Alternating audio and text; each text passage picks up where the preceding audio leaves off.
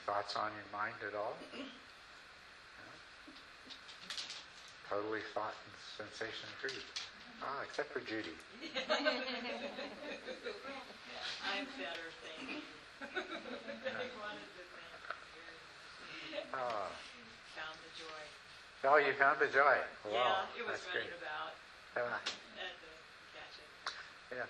You know, you know how it is. Sometimes it plays a game with you. It always stands right behind you, so you look over your shoulder, and it goes over this side, and you look this way. You know, or it stands on the other side of the tree, and as you circle around it, I'm glad you found it. I that, um, have, um, a neighbor, uh, who I've been walking with for about a year and a half or two, I don't know how much it is, but, and occasionally she asks me about, she calls it the Buddhist take on things. Mhm. Um, I don't know what her background is, I don't, she's a very private person, but um, she's she's interested, and I do know for I don't know what happened to her. Because she doesn't actually she infers things, but she doesn't actually come out and say what happened, and I'm not going to say you know try, um, but I think she might have had a stroke or something, she had some brain trauma. And I know she takes several medications because she tells me about the side effects of the medications. But um, she she is and I do, I do know she has like excruciating physical pain because she does have some nerve damage in her face, and she does talk about that to where she can't come out and walk. But a lot of times, I just don't think she wants to come out. And she's afraid of losing her house, and she's afraid of all kinds of things. And how would you, because I can only repeat what my teachers tell me, Mhm. and how would you comfort maybe this individual or, or, or talk to him about the, um, about what is Mhm. and not to wish things were different. Because I know she wishes things were different very, very much. Because she says, I'll never be the same like I was. And she paints this picture, you know, and she says, I just want to get better and be normal and go back to the way I was. But that's not going to happen given, I think, um, as I say, I don't know what her doctor says, but it just, and then she says, well, I'll come out when I feel stronger or better, or how, what could you, Mm. um, say to this person, who, as I say, doesn't, has, her sister, I think, talks to about some Buddhism, but I don't know if she's a Buddhist or not, but, you know, she does like to look on the internet and, and, um, read things Yeah. about it. Well, you said that you feel like all you can do is repeat what your teachers say. But you can do more than that. You can you can explain it in the in the way that's meaningful to you. You can try to help her by communicating to her the understanding that has helped you. And that's a good way to approach it. Because you see, if you feel like you've got to, uh, th- that uh, you've got to somehow present her pieces of uh, accurate and precise Buddhism, um, you're either going to feel like you're not uh, competent to do that, or else you're not really going to touch her with what she needs. She, she's going to hear a bunch of words that kind of don't really, you know, not she's not sure what they say or mean, but you know, but if you come from your heart to her heart and communicate what's meaningful that you understand, that's that's I think the best way to approach it. And I think from your description, that you already know the things to to begin gently making her aware of. You know that um, that worrying about things only makes you unhappy in the present and doesn't change what will happen. You know that. Right?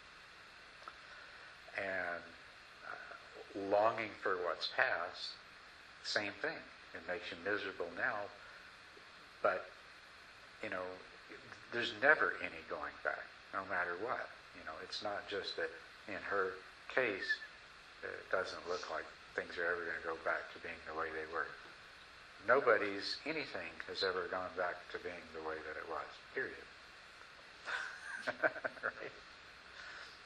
So, you know, if you could just help her to understand the ways in which thinking in those terms is denying her comfort in the present. That would be very helpful. If you could just remind her to be present and discover, you know, discover that joy, to discover that happiness that is available in the present, to whatever degree, you know, even if it's just a little bit, even if when you go walking with her, you can help to remind her of, of the beauty of the world and the fresh air and this, that, whatever. That will be that will be very helpful. Um, and then, if she starts to listen and understand those things, well, then you can take a stab at maybe explaining things in a little more detail, maybe with, with a little more depth to them. But don't worry about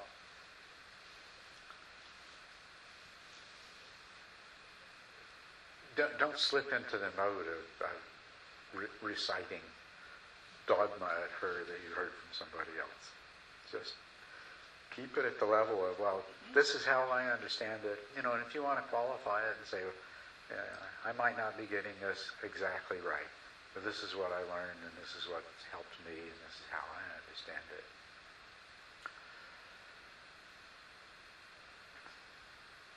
She's suffering pain and attached to the past. And you know that that's really that's really sad because what she's missing out on, uh, it's going to be the past, and, and then she's going to be sad because she missed the present once it becomes the past. I mean, we all do that, right? We all forget to appreciate the present. That's what you know. Uh, what Pam was talking about uh, after the tea ceremony there, the Japanese uh, fascination with the effect of time on things. Because nothing is static, everything's constantly changing. And, uh, you know, impermanence is one of the characteristics of all phenomena. And maybe too often, when we talk about it, we emphasize that we, that we put the emphasis on the way that we think things are, are permanent and that uh, we don't we don't recognize the suffering that that causes. But there's another side to impermanence. When we do realize how impermanent everything is, it makes every single moment precious this moment, right now, will never ever happen again.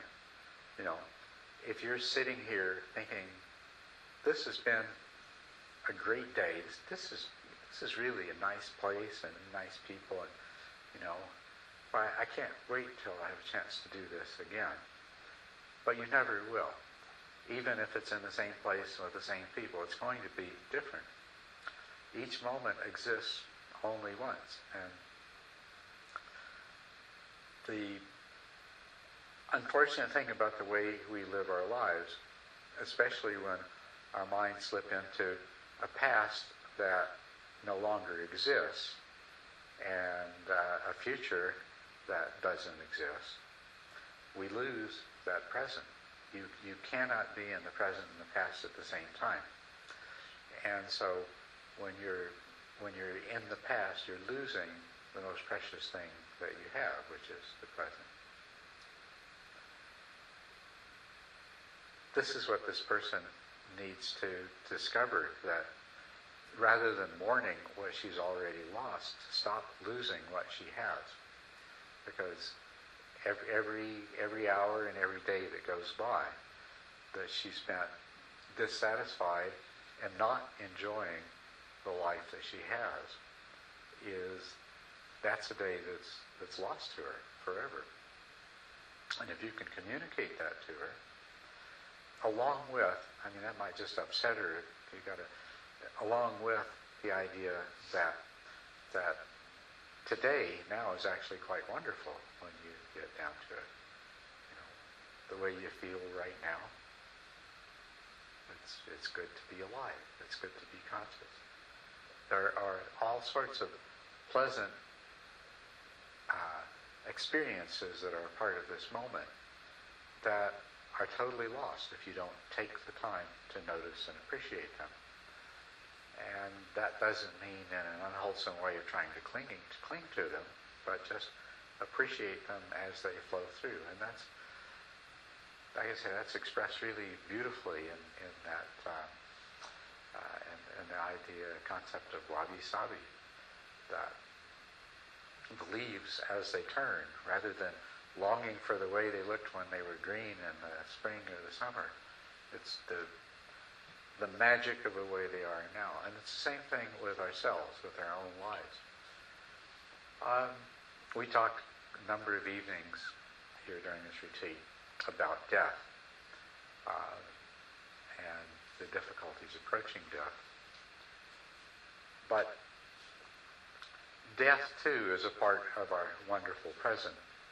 And, you know, if you apply that wabi-sabi idea to it, even aging and even death are a wonderful, wonderful part of the gift that you have that needs to be fully appreciated and enjoyed, not denied, uh, not uh, your ability to experience it can be drowned out by your fear of it, by your rejection of it, your resistance of it.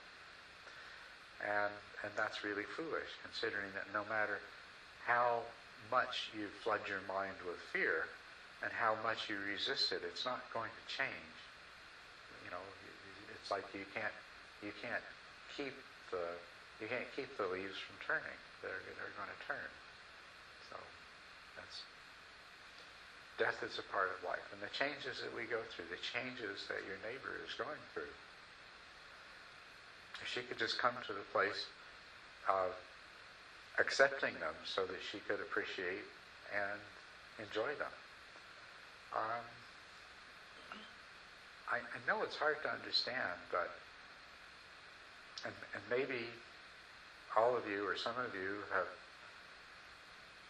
had enough experience of wisdom, but even the unpleasant things, even unhappy things, even the loss has its beauty. It, it has its own wonder and its beauty and its specialness. Um, do you know what I'm talking about? Yes. Yeah. It, it, we, we don't very often think in those terms, but if we if we can, we what we open up ourselves to is uh, a, a totally different slice of what it means to be a human being, because we're not we're not rejecting it and blocking it off and denying it. I've always said it's an interesting thing about uh, country and western music, that particular music genre. It's you know it's all this broken-hearted, hard luck stuff, right? But people do love it, right? Some do. And and why? And it's not just that. uh, you know, I mean, if, if you're thinking, yeah, some people do, but I'm too sophisticated for that. But if you're too sophisticated, you probably still enjoy a really good tragedy, maybe a Shakespearean tragedy, or if you're not into Shakespeare, there's other tragic tales that touch your heart. And you've got to admit that you can expe- that you can experience joy and pleasure in that pathos. And of course, when we're listening to a, a broken-hearted love song, it's different than being a broken-hearted lover. And what's the difference? Well, well, the difference is that when you're the broken-hearted lover, you're wallowing in the pain of it. When you're listening to a broken-hearted love song, you're you're just touched by the the subtlety and the complexity and the beauty of, of life and, and human interactions and relationships and you've been through at least some of that yourself at some time. So you're in this objective place where you can appreciate it rather than wallow in the misery of it. The same thing with the tragedy you know. At any sort of, of, of heart uh, touching um, tragic tale is that perhaps if it were happening to you, you you'd have no appreciation for it at all. But you have that objective, non-attached vantage point by which you can experience it as, as something of, uh, of, of beauty and and and experience a genuine pleasure in your appreciation of it. Well, there is absolutely no reason why we can't do that in our own personal tragedies as well. Admittedly, it's not as easy as having the idea suggested to you or having the idea occur to you. You have to learn to have that kind of uh, objective appreciation. But once you do, then, you know, from from this point on, your life, all of our lives, are going to be characterized by a lot of loss. We're going to lose health, we're going to lose vitality, we're going to lose mobility, we're going to lose mental clarity, we're going to lose friends, we're going to lose property, we're, you know, you name it. Loss, loss, loss, loss, loss. Well, you know, it can either be terrible or it can just be part of the wonder of way of the way the world works, and we are a part of it. We're part of it in a way that uh, we live the exquisite wonder of it. It's only when we get overly attached to our sense of, of self and possessiveness and being and having and so forth that we have difficulty doing that. So, a good, you know, another way that you can make use of your relationship with your neighbor is look how much there is to learn from it. You can, at the same time that you are trying to help your neighbor by sharing the benefit of what you've learned, at the same time, you can learn much more by looking at your neighbor and seeing, ah, yes, that's the kind of mistake that I make too. And this is a good reminder. This is this tells me where I can end up going if I, you know, if I I'm not mindful and if I if I didn't know the things that I do know.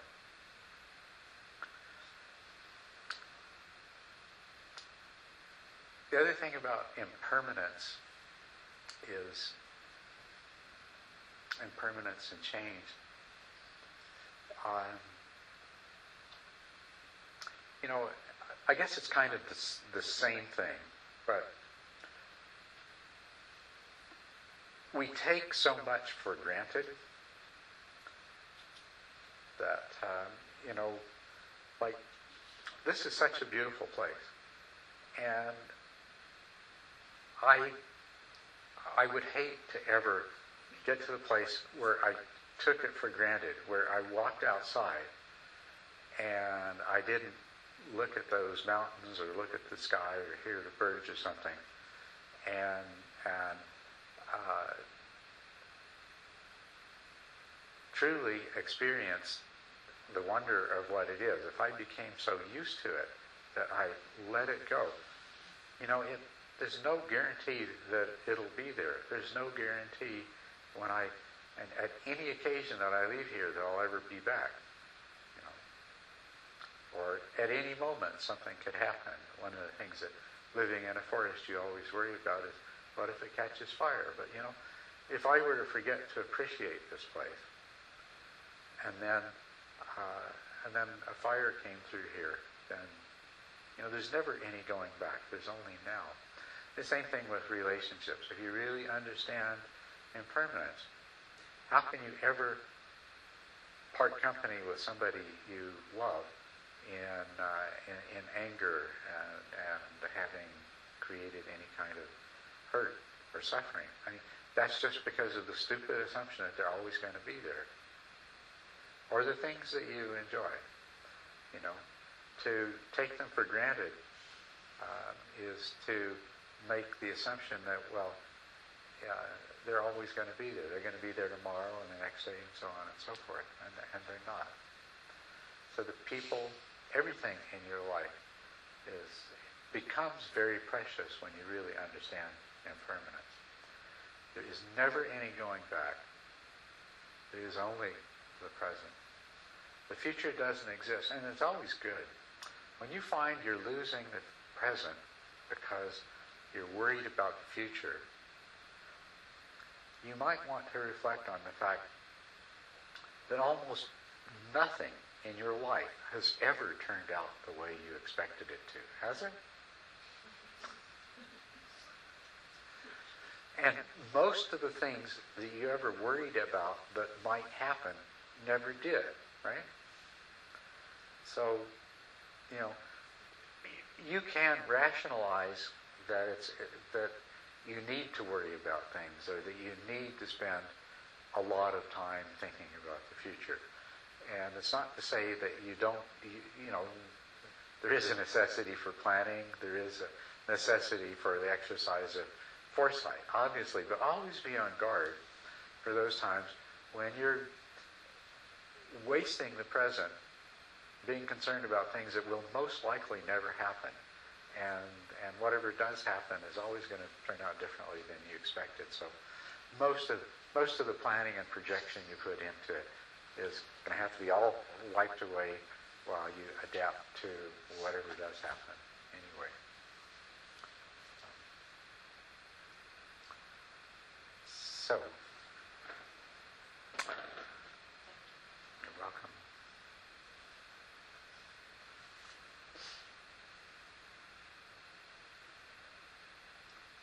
That's the positive side of impermanence. There's a tremendous positive side. When you really understand impermanence, it will change the way you live your life. And you will live a better life, a happier life.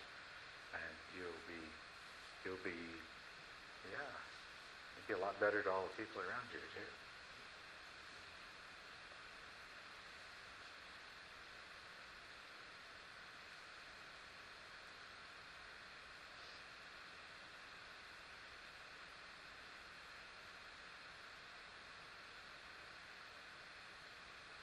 Anyone else have anything on their mind? I'm curious about the difference between um, dry versus wet meditation. Have you heard Yes. those terms? Yes, I know those terms. Although most usually you don't say wet. What do you say? dry versus. What? uh oh. Oh, the, the, the dryness, yeah. Uh, yes. The dry uh, meditation is meditation that doesn't develop samatha. It doesn't develop the kind of concentration that uh, is uh, is accompanied by uh, joy and tranquility and equanimity. As a matter of fact, the, the dry insight practice deliberately avoids that. When joy starts to come up, they increase the uh, noting activity of the mind or some other activity of the mind to the point that it basically it agitates the mind to the degree that uh, uh, the joy is not present. Now, as to where the terms come from, dry is an accurate translation of uh, uh, Pali word sukkha. Uh, it sounds the same as the sukha that means pleasure, but it means dry. It has an extra K in it. And it's referring to the fact that you can practice insight with the moisturizing lubrication of samatha, or you can practice insight that is dry, that lacks that lubricating samatha. The qualities of samatha that it lacks are specifically joy, tranquility, and equanimity. And so if you do a dry insight practice, then you'll come to the point where, your concentration is strong enough for joy to arise. And in that method, it's regarded as uh, a, a defilement of insight. And so you will increase the intensity of your noting practice so that, and ignore the joy, and it will go away. So then, in that practice, you will proceed to experience the rapid dissolution of phenomenon, um, both sensations but also mental objects. And then this will make you extremely aware of the uh, of, of the characteristics of impermanence and suffering and, and emptiness. And that will lead to what's called, well, the, the, when you become very aware of the passing away of everything, that's called the knowledge of dissolution. The knowledge of dissolution is followed by the knowledge of fear, where, which is where you you see that everything is impermanent, and you see that uh, uh, that clinging to anything is uh, a cause of suffering. And so, in the, the next knowledge that arises after the knowledge of, of fear is knowledge of misery, because your mind seeks any way out of this, and no matter where it turns, it finds the same thing uh, emptiness and impermanence and suffering in the meditation. And that's followed by the knowledge of disgust. You become disgusted with this existence, with this whole life. And then at some point, your your disgust, uh, your fear, your misery, and disgust exhaust themselves. You actually become drained emotionally. You're, uh, the yogi is typically at this stage physically miserable. Their body aches and they feel like they're sick and, and, and they're emotionally drained and everything else. And so they arrive at the knowledge of recollection, and, and in this they realize that that um, what they have seen through their insight practice is uh, is just so terrible that the only hope is that there really is a liberation, that there really is uh, that there really is an awakening or enlightenment at the end of the path.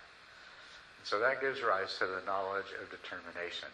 They make the determination that no matter how miserable they feel, that they will go back to practicing uh, diligently. They'll continue the practice until they achieve their breakthrough. And so, with this knowledge of determination, then as they practice, they will come, they will then at that point finally achieve the characteristics of samatha that are tranquility and equanimity. And so it comes to a stage called the knowledge of equanimity towards formations.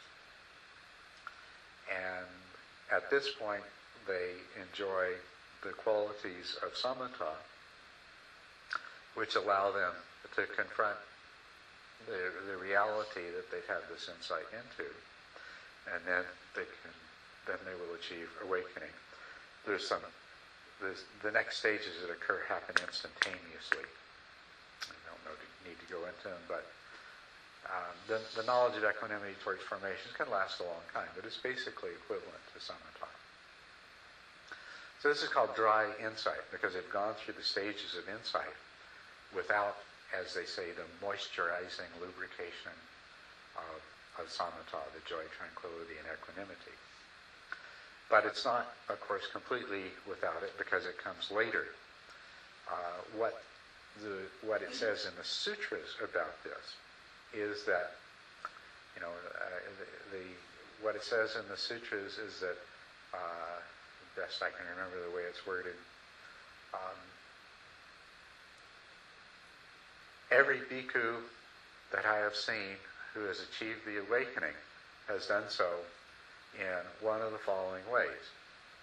Either they have first attained insight, or they first attained samatha and then insight, or they have attained insight and then samatha, or they have attained insight and samatha yoked together. As a matter of fact, that's the name of the sutra is Yuganaddha and it means yoked together. It's the yoked together sutra. Okay. So what we've been talking about here would be the second of these three ways, which is where the person achieves insight followed by samatha because it, it, remember it started out any bhikkhu I've seen that's been awakened is awakened because and then we jump to the second of these ways achieve insight followed by samatha, because the knowledge of equanimity towards formation is samatha. But that's the dry insight practice. It's doing it in that order. And it's also what I was talking about last night, you know, you when you asked if it was like a controlled nervous breakdown. Doing it that way is like a controlled nervous breakdown. And it's very so what would the lineage be of, is that the, um, the Burmese yeah, tradition? that is. Uh-huh. Yeah. That became very, very popular. Um, well, it became popular in Southeast Asia in the first half of the 19th century. Um, and uh, uh, then in the in the 60s, when a lot of these well-known people, uh, Jack Kornfield, Joseph Goldstein, uh, um, what's that? Sharon Salzberg, yeah, these people went to Southeast Asia and they learned this, you know, and basically it was the only Buddhist meditation they learned because that was the big thing that was happening in Southeast Asia in the 20th century. Uh, and so they brought it back to North America. And so they started teaching the dry insight method.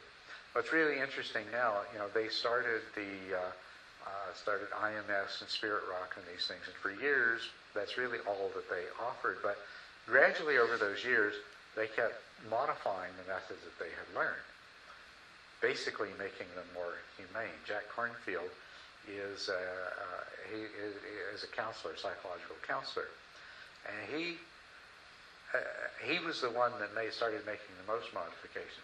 But now, in fact, those same centers no longer teach uh, just the dry insight. Even their dry insight, uh, I, now I'd have to say, is, is a damp insight.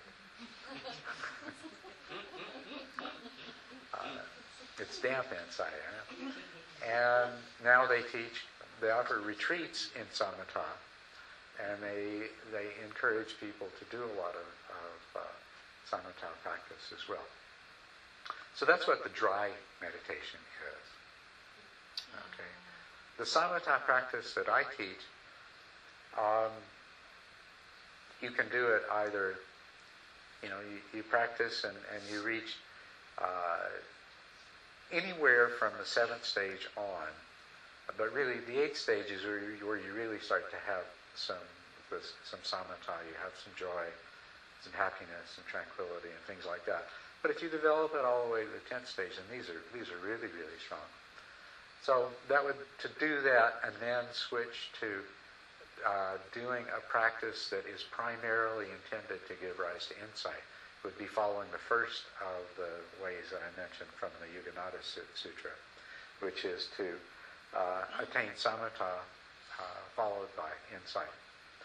But the best way to do the practice, although it requires more guidance, is to cultivate samatha and vipassana together, yoked together. And the things I was suggesting to you the other night about right view and using your meditation practice to develop right right view. The pure, you see, the progress of insight goes um, purification of view, purification by overcoming doubt, purification by knowledge of what is and is not the path, purification by knowledge and vision of the way, and then the actual enlightenment is called purification by knowledge and vision.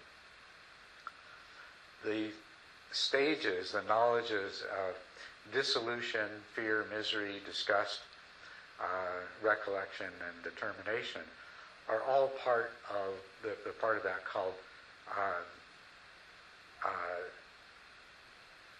purification by knowledge and vision of the way. By purification by uh, yeah by by knowledge and vision of the way. Okay, so and if you practice samatha and vipassana yoked together, then you achieve you, you come to understand the insights. You have increasingly frequent direct experience of the insights in your meditation as a part of the purification of view and the purification by overcoming doubt. the and then when you get to the eighth stage where you have uh, the, the strong joy arising, then when you recognize that just sitting around basking in joy uh, is not the end of the path, is not the purpose, because you recognize, yeah, you, well, what you recognize, and, and you know, I'm glad you snapped your fingers because it's the truth. You think about it, all the time and the effort it takes to get your mind in the right state so you can enter into these joyful states, and how fragile it is. It's great if your life's going smoothly and you have lots of time to meditate, and then you can enter into these joyful states, and actually you get to the 10th stage. If you meditate for a few hours every day, the rest of your day you, you still have all that joy. And you could say to yourself, hey, you know, this is as good as it gets. I mean, you know, what else could you be? But something happens and you can't meditate, it's gone. It's dependent upon causes and conditions. It is great, granted. But it's easily lost. Traumatic things take place in your life, they agitate your mind, and you, you can't get to that place. Or something happens and you can't meditate regularly, and you fall back and you can't get to that place. Or you develop Alzheimer's disease or have a stroke and your mind won't do the things that it used to do. So you see, the, the, all of the wonderful qualities of samatha serve to help you to achieve the awakening, which is irreversible. But they themselves, as satisfying and attractive as they are, are not permanent. They are dependent upon causes and conditions. They're fragile. They're easily lost.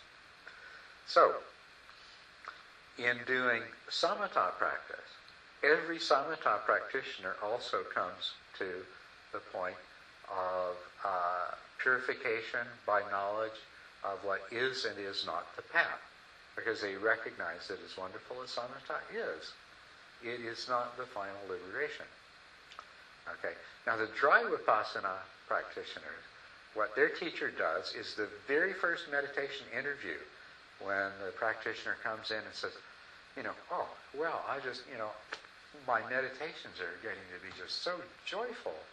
And, uh, you know, and then the teacher tells them, you know, ignore that.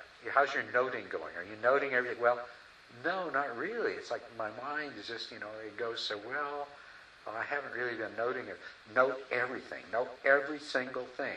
Don't interrupt your noting. That's the instruction. That's exactly the instruction that you'll get if you report joy to this teacher. And sure enough, that, that's how they deal with knowledge of what is and is not the path, is to steer you away from it. But if you are on the path of developing samatha, you have to recognize, and you go through a period of fascination, wow, this is really wonderful, you know. But you have to recognize that it's not the path and continue with the cultivation of insight.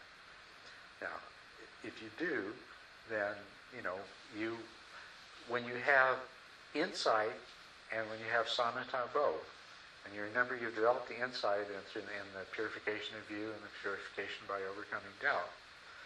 And so uh, you combine that with your samatha. It's called the union of, it's called the, the union of uh, samatha and vipassana. It's called the union of, of uh, calm abiding and insight. It, it goes by a lot of different names, but, but the idea is really clear what it is. It's the union of the two.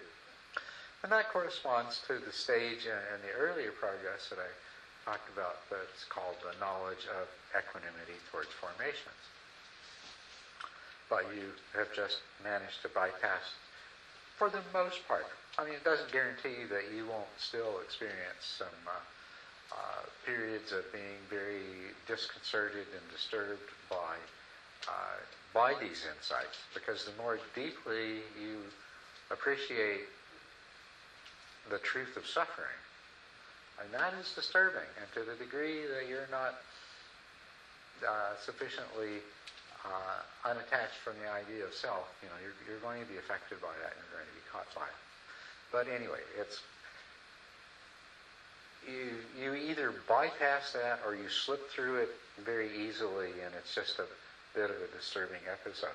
And that's what's meant by uh, the lubricating moisture of samatha as opposed to the dry or positive. So they don't call it wet. What, and do you, or you, I guess that's it's just uh, heard. um, vipassana with samatha. That's the. Uh, there may be some term, and I'm just not remembering it. And you know, maybe later tonight or tomorrow it'll pop in. I think, oh yeah, I forgot that. That's right. That's the thing. But right now I can't remember. I can't remember any term corresponding to dry vipassana to describe it other than samatha vipassana or samatha vipassana together. Thank you. So, John, do you are you in a space where you are um, that you feel that you have equanimity regardless of causes and conditions? I have oodles and boodles of equanimity.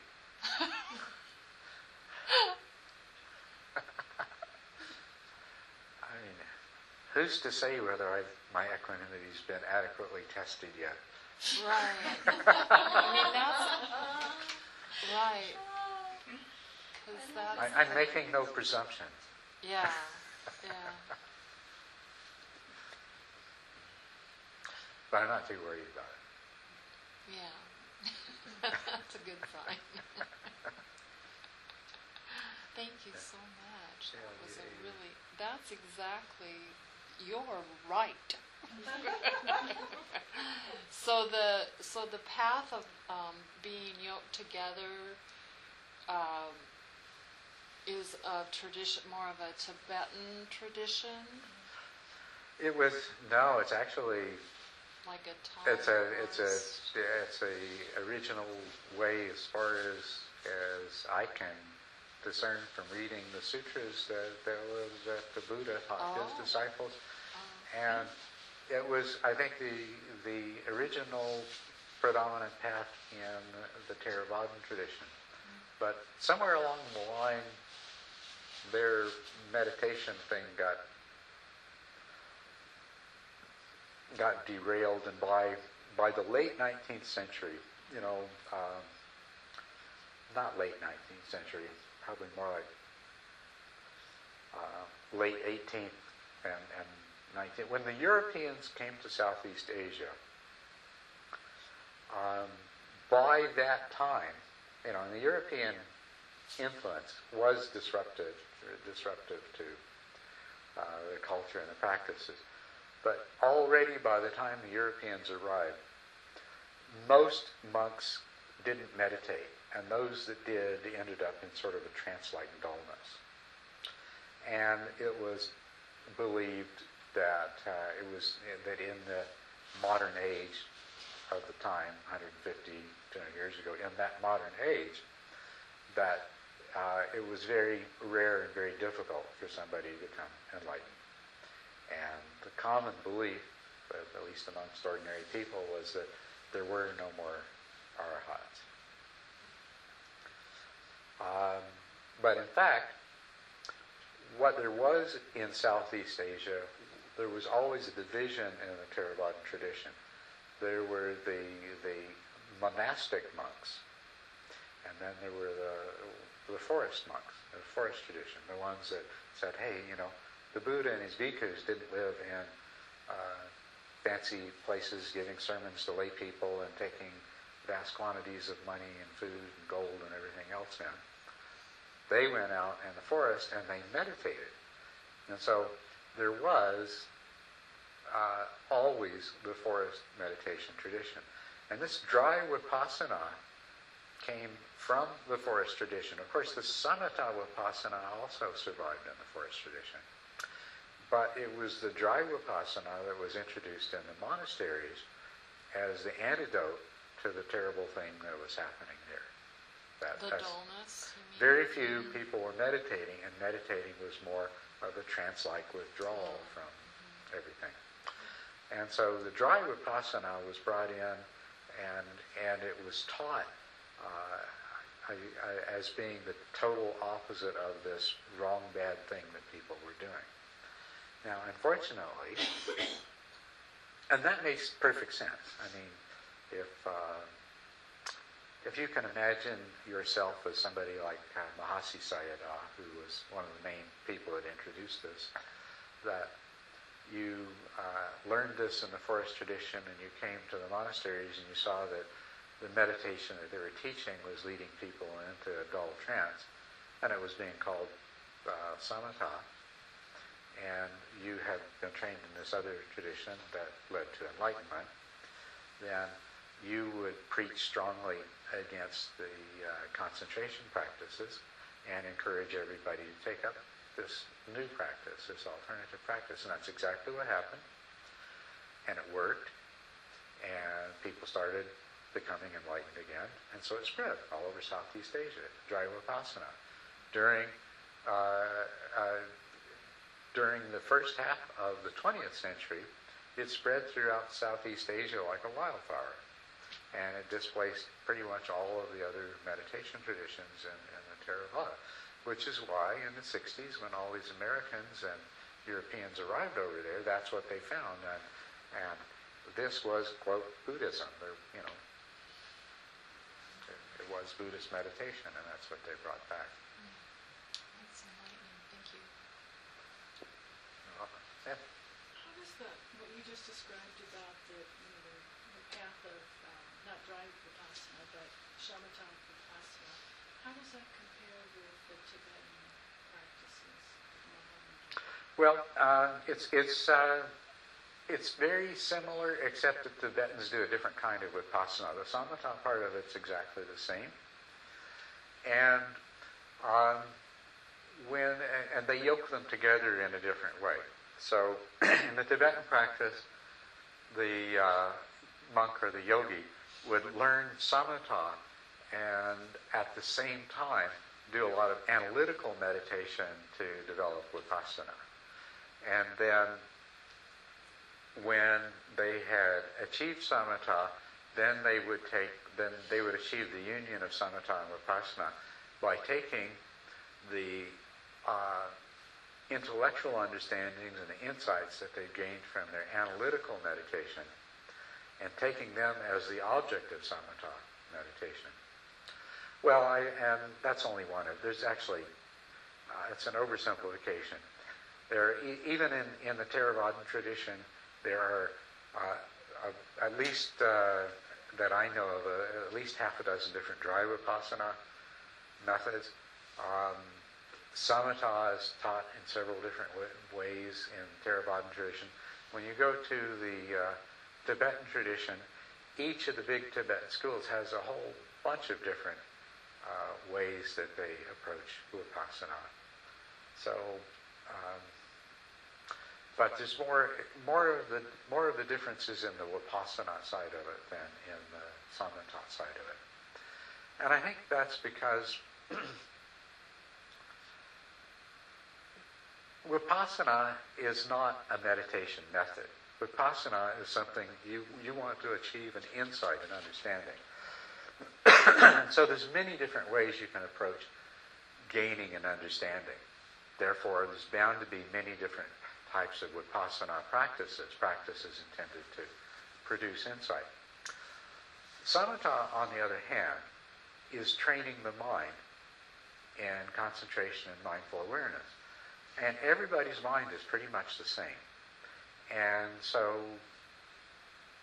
it pretty much has, the training pretty much has to happen in the same way.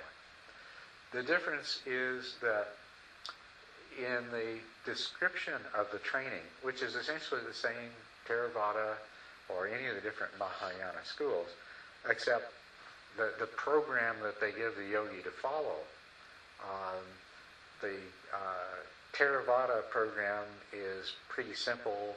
Uh, it's based on a small number of steps.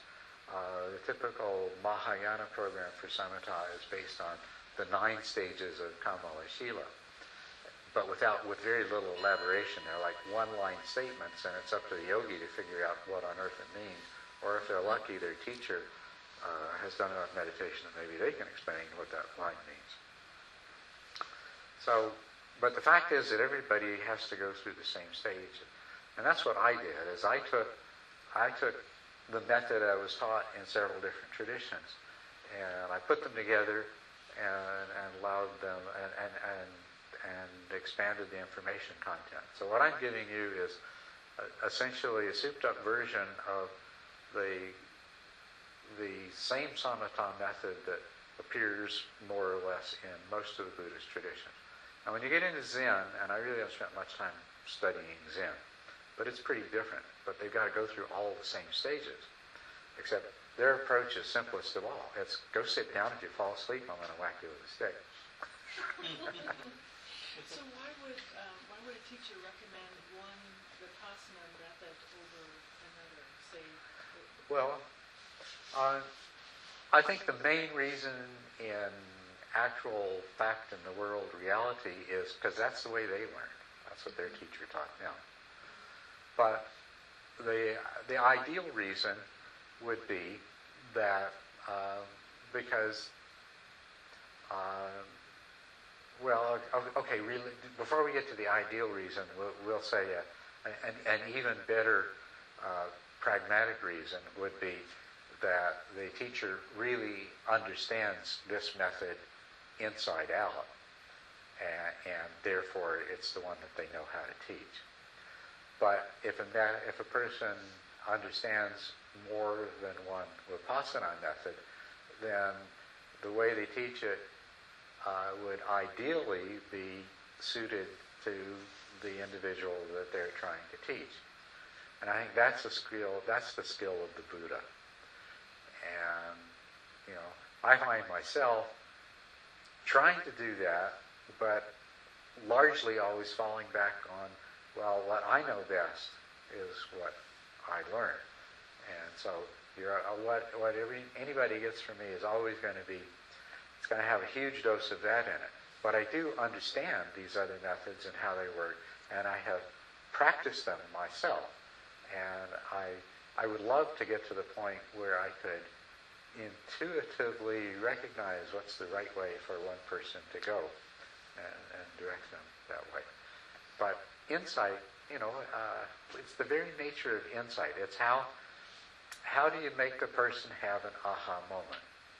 And there's not one way for that. There's an infinite number of ways, and and there's not one size fits all. So some people are really prone to uh, success using the uh, analytical methods of the uh, uh certain of the Tibetan traditions. And that's where they sit down and they use just pure logic. And they're given, they memorize logical arguments. And then they just go over and over them in their mind and, and try to understand them and, and try to find any flaws in them. And then when they've got one logical argument mastered, then they're taught and they memorize the next logical argument. And, and that's how they meditate. That's how they gain insight.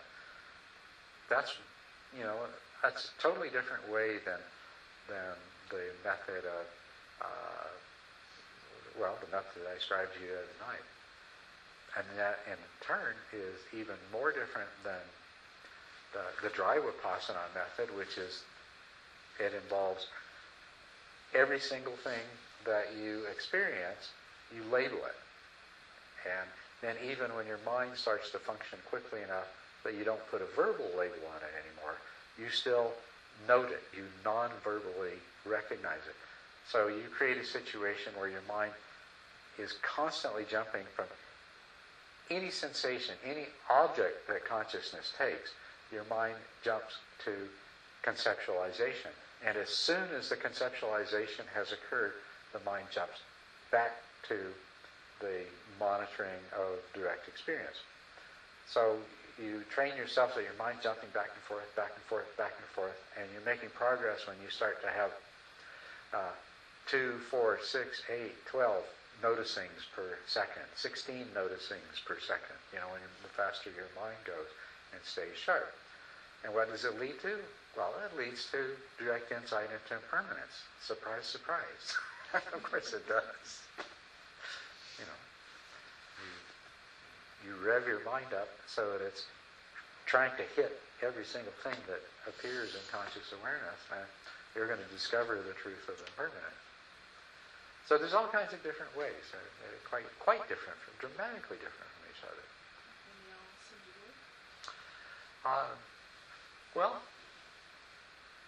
you would assume that any method that is still around at least worked long enough in the beginning that people keep hoping.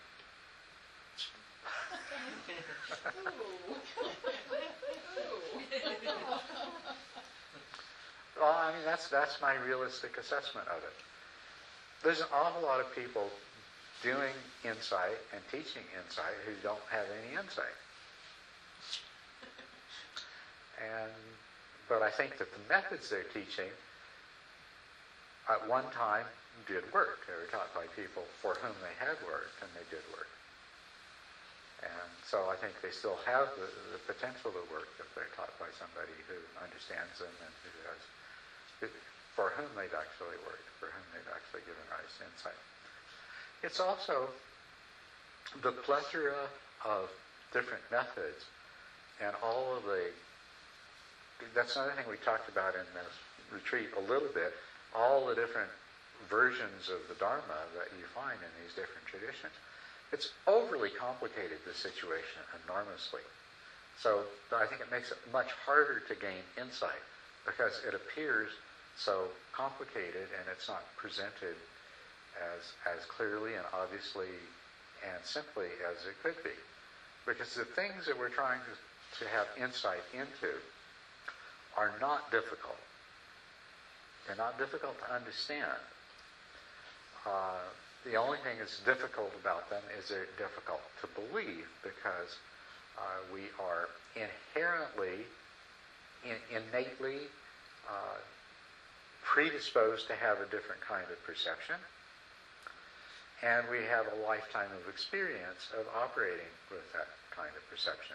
That's the only thing that makes it difficult is that you have to overcome a lifetime habit of seeing things in uh, a particular way.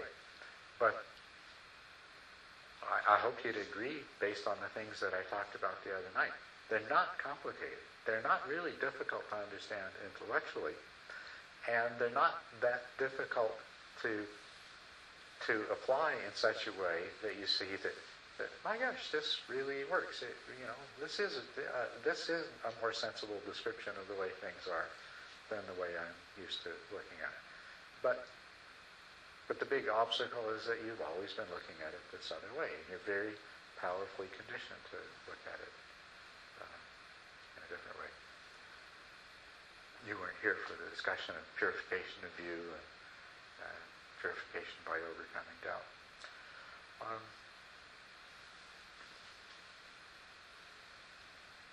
but, but yeah, the insights themselves, they're not like some uh,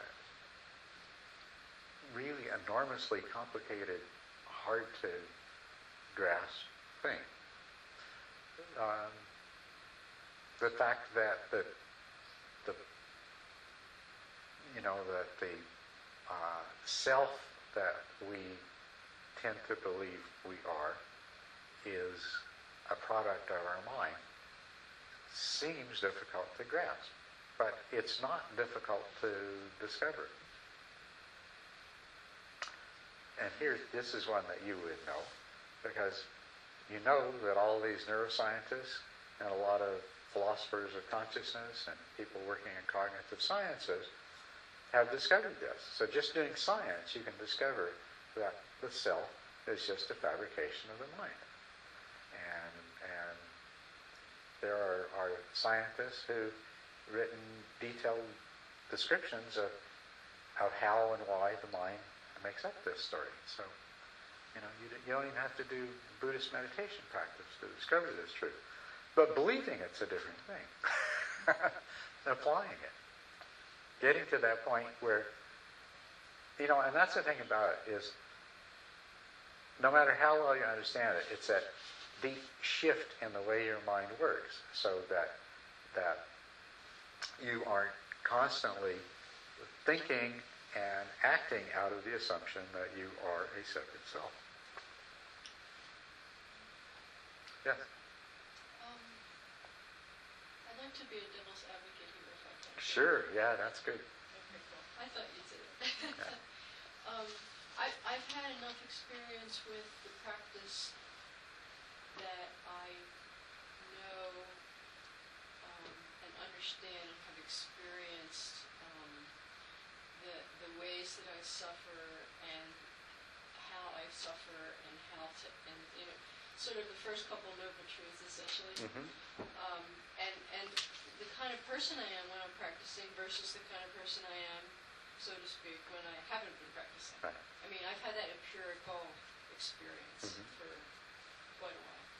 But my question is, it, it re- really relates to the um, to the um, no self piece of it.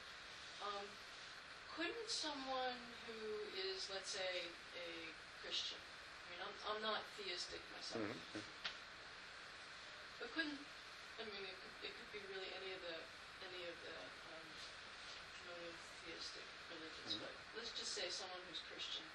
Couldn't, couldn't they say to you, well, I have the experience of knowing Jesus and it's, this is real to me and I know for sure that this is reality and, you know, you tell me I can't prove it to you, but you can't really prove to me what you're saying about Buddhist truth. I mean, could, couldn't someone say that? Oh, Uh, certainly, yeah. Basically equate those two and say, well, when it comes Mhm. down to it, um, there's one sort of central piece of Buddhism, you know, maybe about the whole rebirth, hmm um, understanding rebirth and karma. I mean, couldn't someone say, well, that, that's all fine, but you can't really prove that? In the same way that you might say to me as a Christian, that's fine, but you can't really prove to me that what you're, what you're saying your Christian beliefs are, are in fact real, ulti- ultimately real. Okay. Yes. Well, uh, on the one hand, there's some things that cannot be disproved. If a Christian said to me that I believe I have a soul because I was told this, because it says so in the Bible, I believe I have a soul. Even if I can't find it, even if there's no proof or evidence from it uh, of it. Even even if you know, I still believe, you know, and as a Buddhist, you know, I, I can't. There's no way I can rule out the possibility that somehow there is such a thing uh, uh, as a soul that is completely ineffable, is completely beyond uh, what. what I, so I can't rule that out. Absolutely, but I don't try to. but what, uh, as a Buddhist, what I could point out to that person is, uh, yes, but what I'm saying is that the self that you think you are, not this hypothetical soul that you believe you have in, but the self ha- have somehow, the self that you think you are, and that you feel that you are, and that gets offended and that experiences desire, uh, wants wants satisfaction and gratification. This self that you feel you are that uh, uh, suffers pain and feels hatred for the source of the pain. I could challenge you to investigate and see if you could find that self. And what you'll find is the desire and the hatred and so on and so forth, but you won't find that self that you believe that you've had. So I can set aside the discussion of this hypothetical, entirely spiritual uh, soul and focus on this this belief in a self that's actually at the root of the problem. And that would be the approach that I would take there with that. The other part of this in Buddhism, there are a lot of things that you absolutely do not need. You do not need to believe in rebirth. As a matter of fact, one of the, one of the highest Buddhist teachers in Burma just flat said, "It's garbage. That's that's that's uh, what do you call it? Um, superstitious nonsense."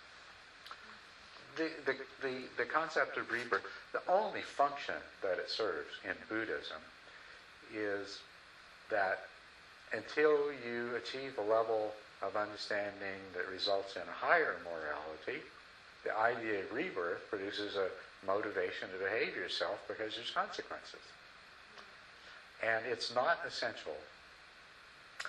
The only thing in Buddhism that that uh, you could say is, is in that kind of category that is essential is the idea of, of nirvana. But that too, you know, if somebody says to you, uh, I'm not going to spend all my time doing these practices until you can convince me that nirvana exists, well, you know, I'd have to convince them on emotional grounds because you can't on logical or, or conceptual. You know, it's not possible. But the one thing is that if they do the practices, they can find out for themselves. And that is one of the fetters that falls away on stream entry, is the overcoming of doubt, which is overcoming the doubt that there is such a thing as enlightenment and there is such a thing as nirvana. But that's the only way that you can satisfy that one. But other things like rebirth, you don't need to believe it. You can say, you know, you can throw it out the window. Um, it serves a limited purpose. Of course, there's a lot of things that you might be left uh, needing to understand and, and to explain, but it is absolutely not essential for the rest of the Dharma. Okay? Oh, well, what about the, um, the birth, the rebirth that takes place inside this cycle of dependent origination. That Well, that happens- rebirth, yeah, That happens every day, all the time. Yes, and we that's just right. completely keep going around this wheel of samsara. That's samsaric rebirth. yes, thank you for mentioning that, because that is really, that is the valuable teaching of rebirth in Buddhism. An important one is that every morning when you wake up, you're reborn. And what you are is a result of your past karma. And not only that, when we look at dependent origination, we realize every moment we are reborn, and every moment we are creating ourselves, and every moment we are generating the karma and experiencing the fruits of the karma. So in that regard, rebirth is a very important and key doctrine. But the rebirth that happens beyond the physical death and the cremation of the body or the burial of the body is. Thank you very much, Deborah, for that very important, extremely important point. That is, that's the important role that rebirth plays in Buddhism is dependent origination. And I think that is really, uh, that is its true significance, soteriologically. Because what might or might not happen at the death of the body is not really particularly important, except perhaps for emotional reasons and things like that. Which isn't, at the same time, that's not, I am not denying the truth of what the Buddhists taught, which is that the karmic propensities are reborn and do manifest in a different form in the future. Uh, and I can understand how that happens. I can understand that on the basis of Buddhist doctrine. So, uh, if you understand the rest of Buddhist doctrine, then you might understand that the sense in which rebirth is presented as being a continuation of karmic propensities and uh, the production of, of, of, a fruit of mental intentions in the mind stream. Uh, but you don't have to believe it out of hand. So I, I like this. Can you be devil's advocate some more? Well, I was just thinking about, you know, the, you had alluded to this, I think yesterday, I was just thinking about, you know, the, the power of religion in, here in the twenty-first century for all kinds of evil, I Uh-huh, don't use the word evil very often, but, but really. Um, and, and also the spread of religion, from what I gathered, from a little bit I read about, about how there's been so much more and, and sort of a broader, larger spread of religion again, you know, in these last number of decades or whatever, Mhm. compared to earlier in the 20th century. Um, and, you know, and, and practically all the religions firmly believe that they have the absolute truth Mhm. and everybody else is, you know, in some delusionary place or something, you know. And trying to, to, you know, proselytize and trying to bring everyone into, into their own view. I mean, you talked about this last night or the night before or something. Um, and so, um, and- I'm not sure what's happening with Buddhism. I mean, I, you know, there's been a lot, as you know, written about Western Buddhism and through the last number of decades, and Mhm. um, you know, various places and people, and you know, growing and changing and intermixing various kinds of ways of understanding and practice and all. I don't really know what's happening in the East in terms of Buddhism. Now, I don't know whether I'm sort of curious. Would you describe Buddhism in the East as being sort of a growing, changing, you know, religion at this point or not? I don't really know, but I, you know, I, I, I get, I have this concern about how I see, of what I see happening in terms of, you know, religious doctrine and, and how it's really affecting the, the ways that people and groups and nations and cultures are, you know, you know relating. I, You know, and it, it yeah. feels very disruptive to me, so. I agree with you. I, I see so much harm that's been done in the world by religion and so much danger and religion and religious beliefs that conflict with each other. Uh, you know, and Buddhism didn't start out as a religion either. It was turned into a religion. And it exists in the world uh, as, as a number of different religions. And I think that's really unfortunate. I think that the, the,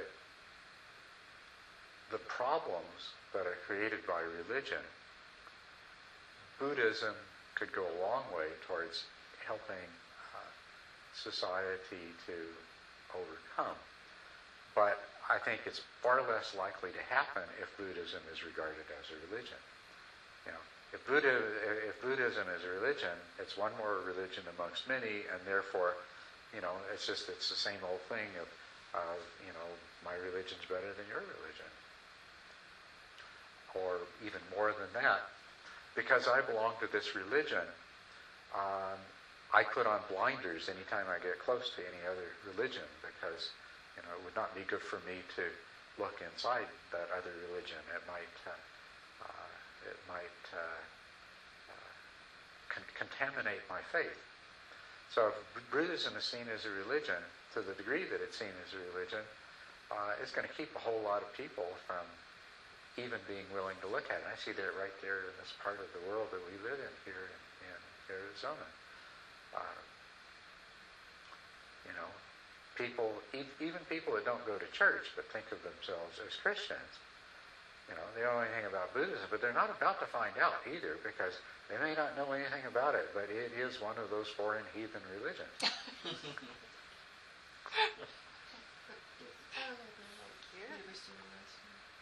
She was asking about Asian. Yeah. Um, interesting things are happening all over the world. Buddhist, Buddhism has been culturally and geographically confined, and, and all these different Buddhist traditions are quite different from each other because of that. Uh, but of course, the world has shrunk enormously. Uh, it's so easy to travel now, and uh, people move all around, and there's the internet and all kinds of other communication, and books are published and translated into different language. So even the different traditions of Buddhism are in the process of being. Uh, uh, there's an inevitable kind of cross pollination taking place, but it's been very delayed because uh, most of the uh, parts of the world where Buddhism is well developed have been the most uh, what's the right word? They've been they've been the slowest to move into the modern era, and and until I, I suppose even today in most Buddhist countries, uh, the only Buddhism that a person learns is what they teach in in uh, that village town area Because most people in those countries still live out their whole life without ever traveling more than, you know, maybe 100 or 200 miles away from where they were born. But it's all changing. Uh, the big place, the big changes in Buddhism, I think, are happening in North America. Because, well, for one thing, there's all the Westerners who are looking at all these different traditions. You know, and you go to any city and they've got their Zen centers, and they've got their Theravada centers, and they've got their Tibetan Buddhist centers, and they, you know, they've got all these different things there. Not to mention that they'll have a, probably have a place that teaches Advaita Vedanta from the non-Buddhist Eastern traditions as well. And, and Westerners feel no particular. They're shopping. They have no brand allegiance maybe that limited brand allegiance that if, if they first became involved with Zen or they first became involved with Tibetan Buddhism, but it's not that strong, and they'll st- they're still very open to exploring and combining and everything. But the other thing is the Asians that moved to North America. The Chinese are a good example. Um, but in addition to them, there's the Vietnamese who have a completely different kind of Buddhism than the Chinese do, and so on and so forth. So they move here, and uh, and they have their own temples, and uh, they basically transplant their tradition from their country to here.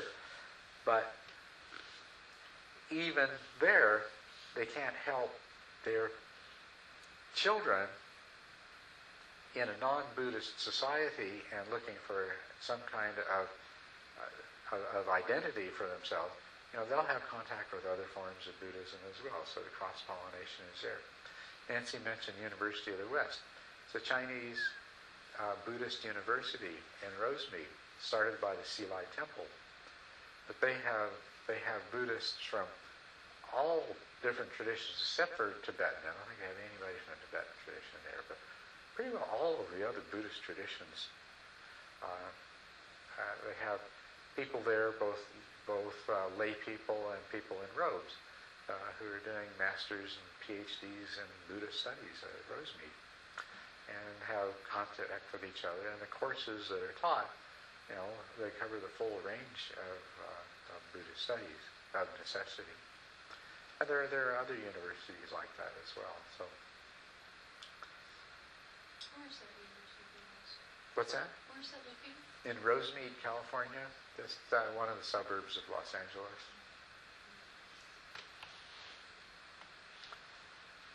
But there is a problem I see with Buddhism being religious. On the other side, there are certain advantages to it. Um, I mean, it certainly fills the need that human beings have that religions are intended to fill. And, you know, there's a, I have adopted the ancient Buddhist custom of observing Uposatha Day because it fits in so well in our culture, and I, I can't believe that that more Buddhists haven't done that uh, with Buddhist, Buddhism coming to the West. But Uposatha Day was observed on the quarters of the moon, or approximately once a week. We're not on lunar calendar anymore, but once a week still comes out to be once a week. And uh, Western society has always observed a Sabbath, whether it's on Saturday or, or Sunday, and it's pretty much ingrained. And so, you know, Buddhism can fit into the religious infrastructure. Uh, Buddhist teaching and, uh, you know, uh, the tax structure allows uh, uh, a nonprofit organization to become Uh, recognized as a church, and, and therefore it can be supported by its members through donations, and they get tax receipts, and that's a wonderful thing. So there's a really good side to Buddhism being a kind of religion as well, and it does make sense. But what I don't like about it is when, it, when the label religion is put on it. Well, there's two things I don't like about it. Is that Buddhism in this country still carries a lot of religious aspects that are really not in, intrinsic to Buddhism. And uh, secondly, it puts Buddhism on the same scale with Seventh day Adventists and, and Baptists and Catholics and Jews and everything else that, oh yeah, you're another religion just like us, you know, and therefore the only interaction we'll have with you is, uh, is one of uh, denouncing your beliefs in favor of ours. and that's too bad. On the other hand, there are an awful lot of Jewish Buddhists. And there's an awful lot. yeah, and there's there's other people who managed to find you know a common ground between Buddhism and uh, and various denominations of Christianity. I mean, there are some potential points of conflict, like you know, if you're a Christian, you're supposed to believe in an immortal soul, and a Buddhist doesn't believe in a self. But understood properly, you can still believe in, as I said before, some, you can have faith in some version of a soul and still benefit from all of the Dharma teachings of no, no self. So.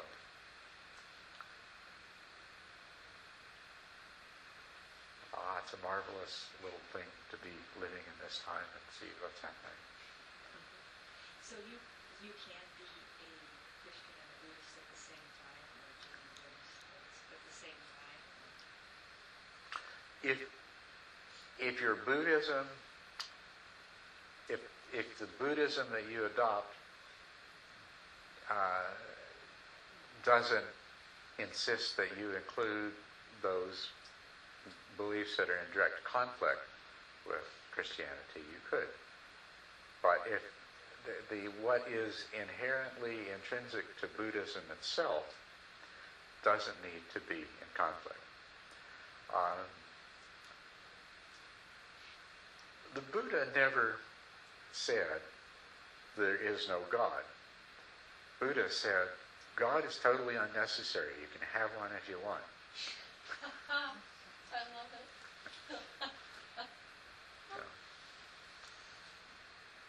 if that makes you feel good. That's what I love about Buddhism. It's so great. it's so great. So it also, like, uh, say, you know, some of the saints, like, uh, you know, well, like Saint Teresa of Avila or something, that they have this connection with the divine or the rapture, or is is that the same seeing ultimate reality? Because how they describe it, it sure sounds like it. Is that the same ultimate reality that you see in Buddhism? I completely, totally believe that it is. I believe that the the Vedantists who have achieved union with Brahman and the Christian mystics who have achieved uh, divine union with God and uh, Buddhists who've achieved uh, uh, uh, nirvana or the direct experience of emptiness or all the other labels you might like, they're all talking about exactly the same thing. There are different, there's different ways of, of conceptualizing it and even more significantly different ways of dressing it up mythologically. So, because you, you bring this whole religious structure with, with you to, to these things as well as the conceptual structure. But I do, yeah, I believe they're exactly the same thing. I think, you know, uh, I, I think that uh, all of the famous Christian mystics uh, achieved Buddhahood. You know, I mean, that's, that's what they did. That's what they were talking about. And they didn't need any Buddhist doctrine to do it either. But I think you, you can look at the path they followed and see, well, you can see that it's, uh, you know, it, it's like there's, you can get to the top of the mountain from any side. And no matter which side you go up, there's certain things in common about what's going to happen between the bottom and the top.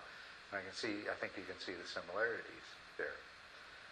Um, so there are other ways to become enlightened than what uh, than what we teach in Buddhism, but the advantage of Buddhism is it's very systematic.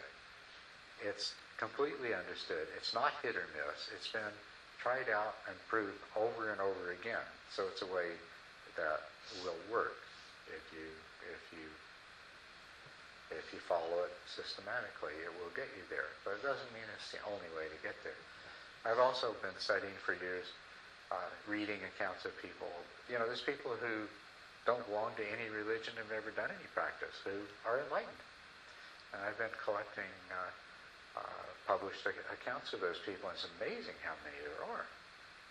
And it happens all the time. So,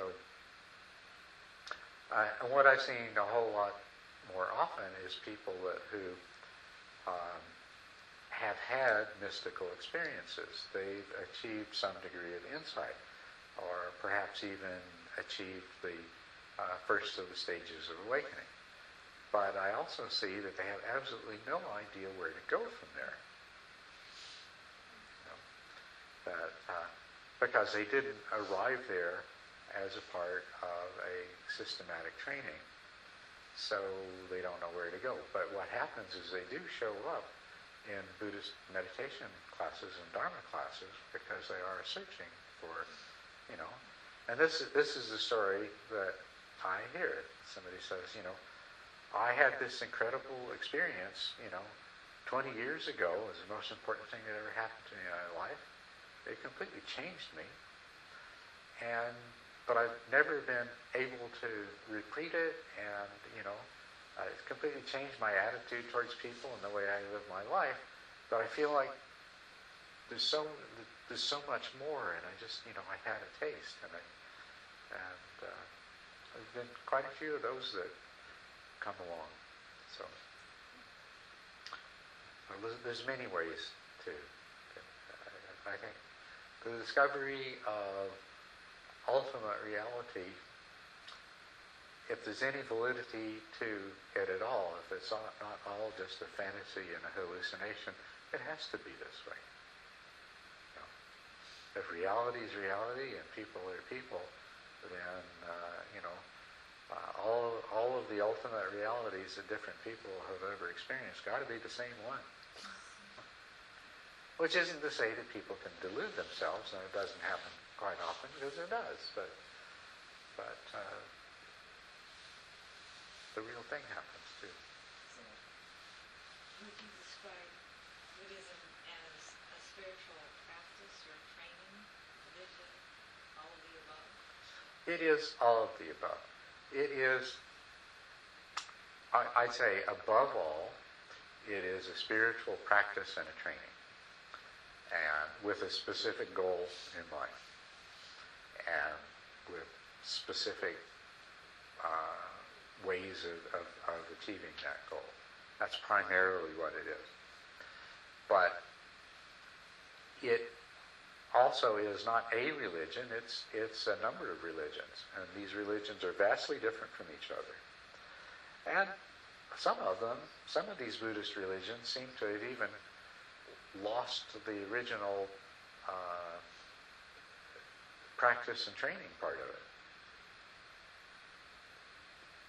There are Buddhist religions that don't include any of the uh, any of the practice and training that to me makes Buddhism Buddhism.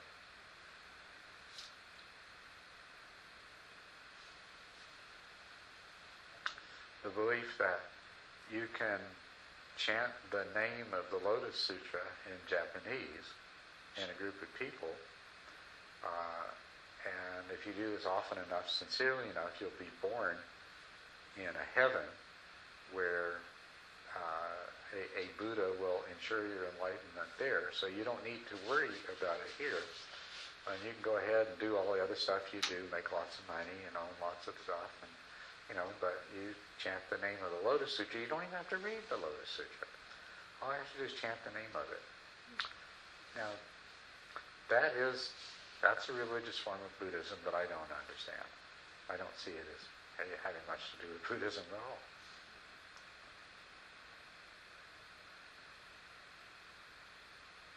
So the Buddha never said that.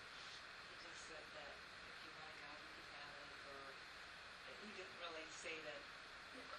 that Buddhism, I mean, what he He basically refused to address those questions. He didn't say one way or the other. But he didn't call Buddhism like a, a religion. No. And he didn't call it Buddhism. either. There was no Buddhism. I don't think he knew about Buddhism. Yeah, Did he? yeah, that's right. He was born too soon, eh, where there wasn't a Buddhism yet. Christ knew about Christianity. Yeah. He just, yeah. He taught the end of suffering. He said, the only thing I teach is Suffering and the end of suffering. That's right. Yeah. He, he was very, that's, that's the most you could ever get him to say in terms of defining what the whole thing was about. Of course, you could elaborate on that, as we've seen. Well, okay, what is suffering? And what is the end of suffering? And then you've got the Four Noble Truths and the Eightfold Path and three this and five that, and seven the other, and, you know, so, but but I think that does sum it up. You know, he left home. Uh, he was, you know, he, he was, uh, uh, He was 29. yeah, he's 29, and then he basically had the good life. Although there was a downside to it. They don't mention the fact that that he was expected to take over ruling this minor kingdom that his father was in charge of. And at that time in India, all these little kingdoms were warring with each other, one gobbling the other up as they gradually became large kingdoms. And had he stayed home, he'd have ended up being caught in all of that. I mean, that was the downside. But at least at the point he left, he had everything you think you could want. You know. But he left because he was troubled by what we describe as the truth of suffering, the recognition that, that life is unsatisfactory, that it seems uh, that it seems uh, pointless and full of, of misery, and the and the satisfactions that it affords are too limited. And so uh, he left in search of a solution to that. And he stuck to that the whole time. He said, so what are you teaching? He said, I'm teaching suffering and the end of suffering. But he described himself as being awakened, or one who is awake. Uh, because you can't have an end of suffering without waking up. So when suffering ends, you have wisdom at the same time. And you get compassion too as a part of the package. It just seems that, you know, they're not separable. End of suffering, wisdom, and compassion. But you don't have to be interested in the wisdom or the compassion. You can just go for the end of suffering. Some people go into Buddhism for the wisdom side of it. For the one, I'm sorry. They just, they want to understand. They want to know. What's that? I didn't hear you said. Oh, Some Oh, people go to. some people go into Buddhism because they're searching for wisdom. Mm-hmm. Yeah. They, they want answers. They want understanding. They want, you know, they want the real truth. I want to know what's really going on. And that's why I went into it. Well, I wanted to understand. Aha. But you go into it looking for wisdom and you get end of suffering and compassion. It's like, and I suppose maybe some people go into it looking for compassion, but uh, they'll they'll get the whole package. You can't really separate them. I started out the way you said, that a lot of people come to you with having had an experience that I couldn't explain long, long time ago. And uh, just, it was always there. Actually, when I was eight years old, I used to do walking meditation. I had no idea what it was, but it felt like the right thing to do. So, um,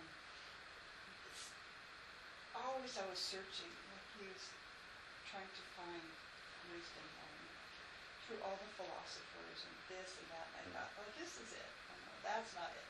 Oh, it must be this. No, it's not that. And then I heard, you know, the first time I ever heard of Dharma talk, it was like that resonated, Mm-hmm. and that was, it sounded true. And that started, you know, my whole search and, or my whole process. Not search, I, I stopped searching. I just. Well, you focused your search then, yeah. Yeah Yeah. started practicing. But you know, one thing the Dalai Lama always says, I mean, I have only sat with him about three times, but three or four times, but he says to Westerners, because most of, mostly the audience is Westerners, he says, you know, take what you've learned in Buddhism and take it back to your own tradition. Right. So he's, he's always sort of like pointing us Yeah. back to our own traditions. And I think a lot of us left our traditions for probably very good reason. Um, you know, it's Mhm. just part of the, the process. Um, Yeah. it's real hard to think of, I, I don't think I could be a Catholic again. Although I study sometimes with a Zen Roshi who's also a Catholic priest. And I've had the experience of being at a, a you know, an intense Zen retreat for eight days and then and then seeing seeing um, seeing him transform into a priest and celebrate mass, it's very disconcerting. very disconcerting, you know. Yeah. Uh, And that's in Tucson, or is Yeah, that? it's in yeah. Tucson. Yeah. Pat Hawk Roshi at Zen Desert Sangha. Yeah. I've had a similar experience of um, periodically um, um, finding myself in a synagogue or, you know, at a, at a you know, some, some kind of ritual, Jewish ritual, or, you know, somebody's died and, you know, at this service, or whatever. And, and I even s- took a class at one of the synagogues last, uh, winter, I guess it was, for a couple of sessions and then I just couldn't go back. You know, I, I it's, it, yeah, I mean, it's just, um, there were lots of good reasons for leaving it. I mean, I, I feel a connection that's, that's sort of a traditional, you know, cultural connection, but not a spiritual connection at all. Just, you know, it's, it's just so not, you know, my understanding of myself in the, in the, cosmos. Um, and it's amazing to see that, just that incredible difference. It's like, oh no, this is just not, Yeah. doesn't work for me. That is an interesting thing. I, I you know, I, I know what you mean about the Dalai Lama. He's, on the, on the one hand, it's an expression of tolerance and trying to communicate that that the goal of, of Buddhism, uh, or even of newcomers to Buddhism, shouldn't be to to uh, to deny the validity of, of other religions. But I think I've, often thought most of the people that he's saying that to are, are already, you know, they've already decided that uh, they've come to Buddhism because it appears to offer something that they didn't get where they were before. But it is good that he goes on the public record as saying that, and, and there's not this appearance that you know Buddhism is out to take over the world. The other thing is, it would be really wonderful if the Buddhist ideas could be incorporated into these other religions and begin to modify them and make a change. I don't know that it's happened with anything except to a very small degree. It has happened with Catholicism. Thomas Merton really began that. And then there's uh, Father Keating and uh, I can't remember the name of the other one with the centering prayer movement. What's that? Father Lawrence, I think, because he worked with the dog. Um, oh, well, that's somebody that I don't know, but I was trying to think of somebody, Father Keating, and the other one I'm trying to think of have, what's that?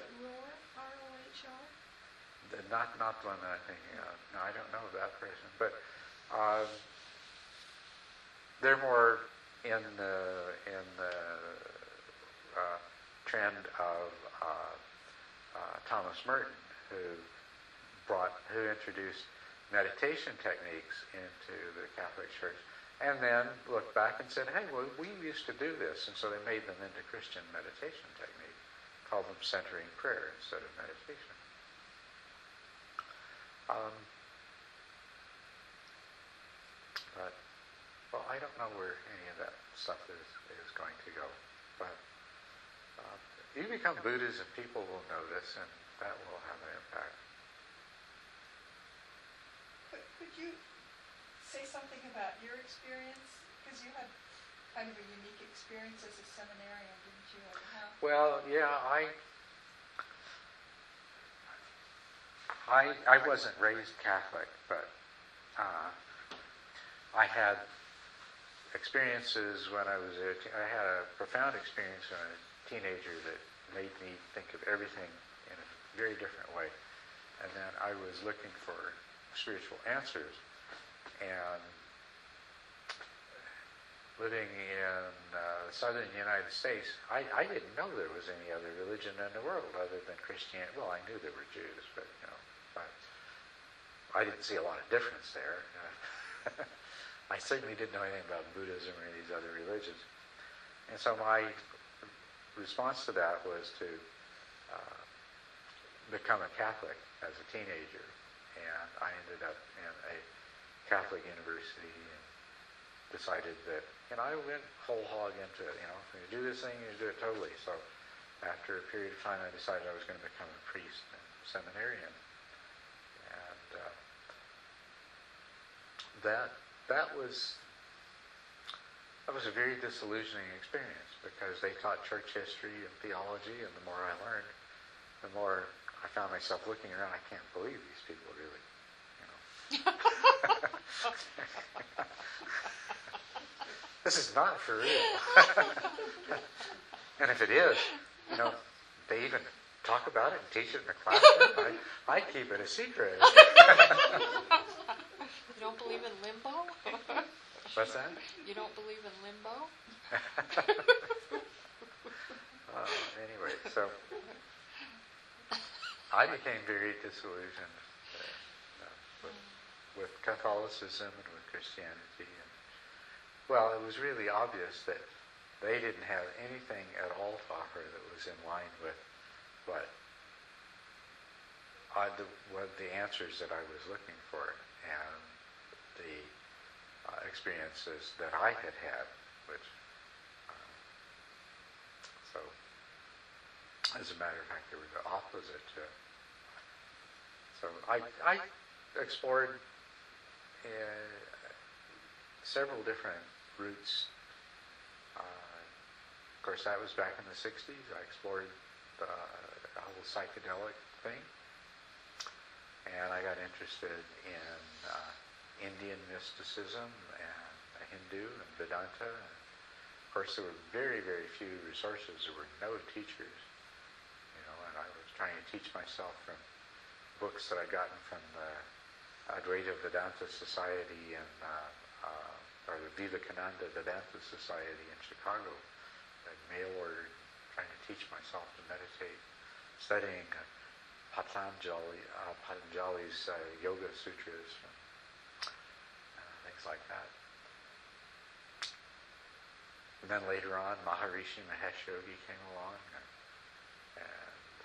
finally found, finally found, found out uh, uh, how to actually do meditation and was going to become a meditation teacher there. But then pretty much your experience the first time I heard a Dharma talk, it's like, wow, okay, this is this is what I've been looking for. And, and one of the parts of that first talk that was very important, it was just the right thing for me to hear, was that I didn't have to accept anything at all on faith. It was come and see for yourself. Try it and see for yourself. And that that struck me at such a deep emotional level.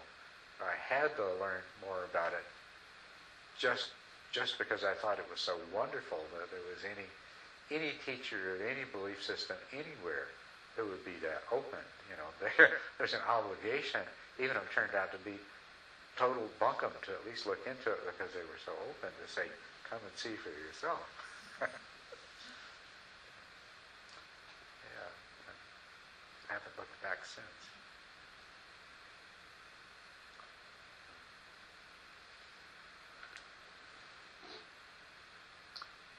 Well, I've almost talked up all of our meditation time. Almost bedtime.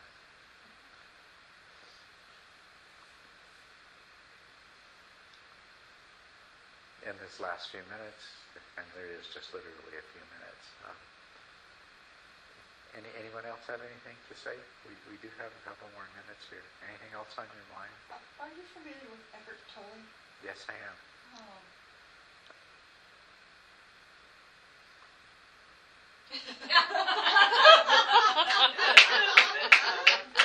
Yeah? He, he, he There was an emphasizes- implied question there. Yeah. he, he really emphasizes the, um, the being able to be present. You know, presence is really, really important in what he talks about, and he speaks of it in such a way that if you are able to maintain that state of being present, time disappears, all kinds of, and that's, that's reality, and that's when you touch into that. Can I Sounds- chime in on that? Yeah. Um, because I'm, I'm really familiar with Eckhart Tolle, and the thing that doesn't work for me about Eckhart Tolle, I mean, he may be enlightened, he may know what it's like from that side, but he can't tell you how to get there. Yeah.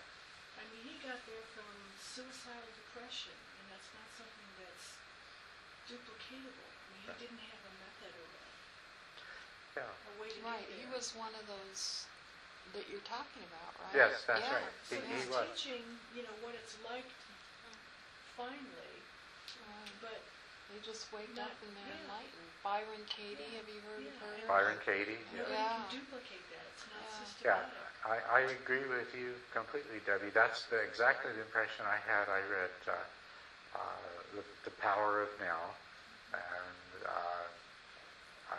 I haven't really read his, his second book, but I've listened to a lot of his recorded talks, and I kept having the same thought that this guy, he really knows what he's talking about, but he doesn't have he doesn't have a clear-cut way to help somebody else to get there. And he's absolutely right. If you can be totally 100% completely present, then you you will you'll have exactly the experience that we're uh, that we're working to. I mean, that's what you do when your meditation is successful. When you have when, when you have samatha and when you when you have power of mindfulness, you are 100% totally completely present, and you can be so present that your mind can penetrate the illusion that you're in and see. So he's not talking about anything different than what we're talking about. But at least we have a way to get there, other than say, you know, try to get completely present. Well, you know what it's like to try to meditate, you know, and so to tell people to be completely present, uh, it's a wonderful idea, but it's just not going to help very many people. But his his stuff about the pain body and stuff is fantastic. Oh yeah, I his mean, that's like his his description of the pain body and the way it works. I mean, that too is not anything different than we're talking about, but boy, that's probably one of the clearest and, and, and best ways of expressing it that I've ever heard articulated. Is that ego? Is that what you would consider ego, pain body? Um, not really, but it is definitely a manifestation of Grasping. ego. You say it's grasping? Well, it's grasping, yeah. It's uh, So the, uh, it's it's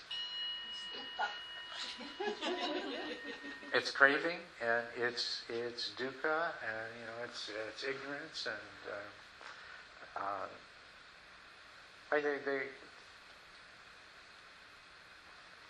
yeah it's just a really good description of what happens to people and um, what they what they do to each other because of it. it's very useful. I would say the things like that that Eckhart Tolle teaches are very useful. I would say that um, there's quite a few things that he teaches that will be useful to people, but I think what he lacks is a clear path of how you get from where you are to where he is. Because I don't think he knows quite how he got there himself. But maybe he'll figure it out. That would be wonderful. I really like Eckhart Tolle. It's just nice to know that there are all these beings who are in, sort of enlightened in lieu of the question I asked a couple nights ago. Yes, right. That are, that are present here now for whatever reason Yes.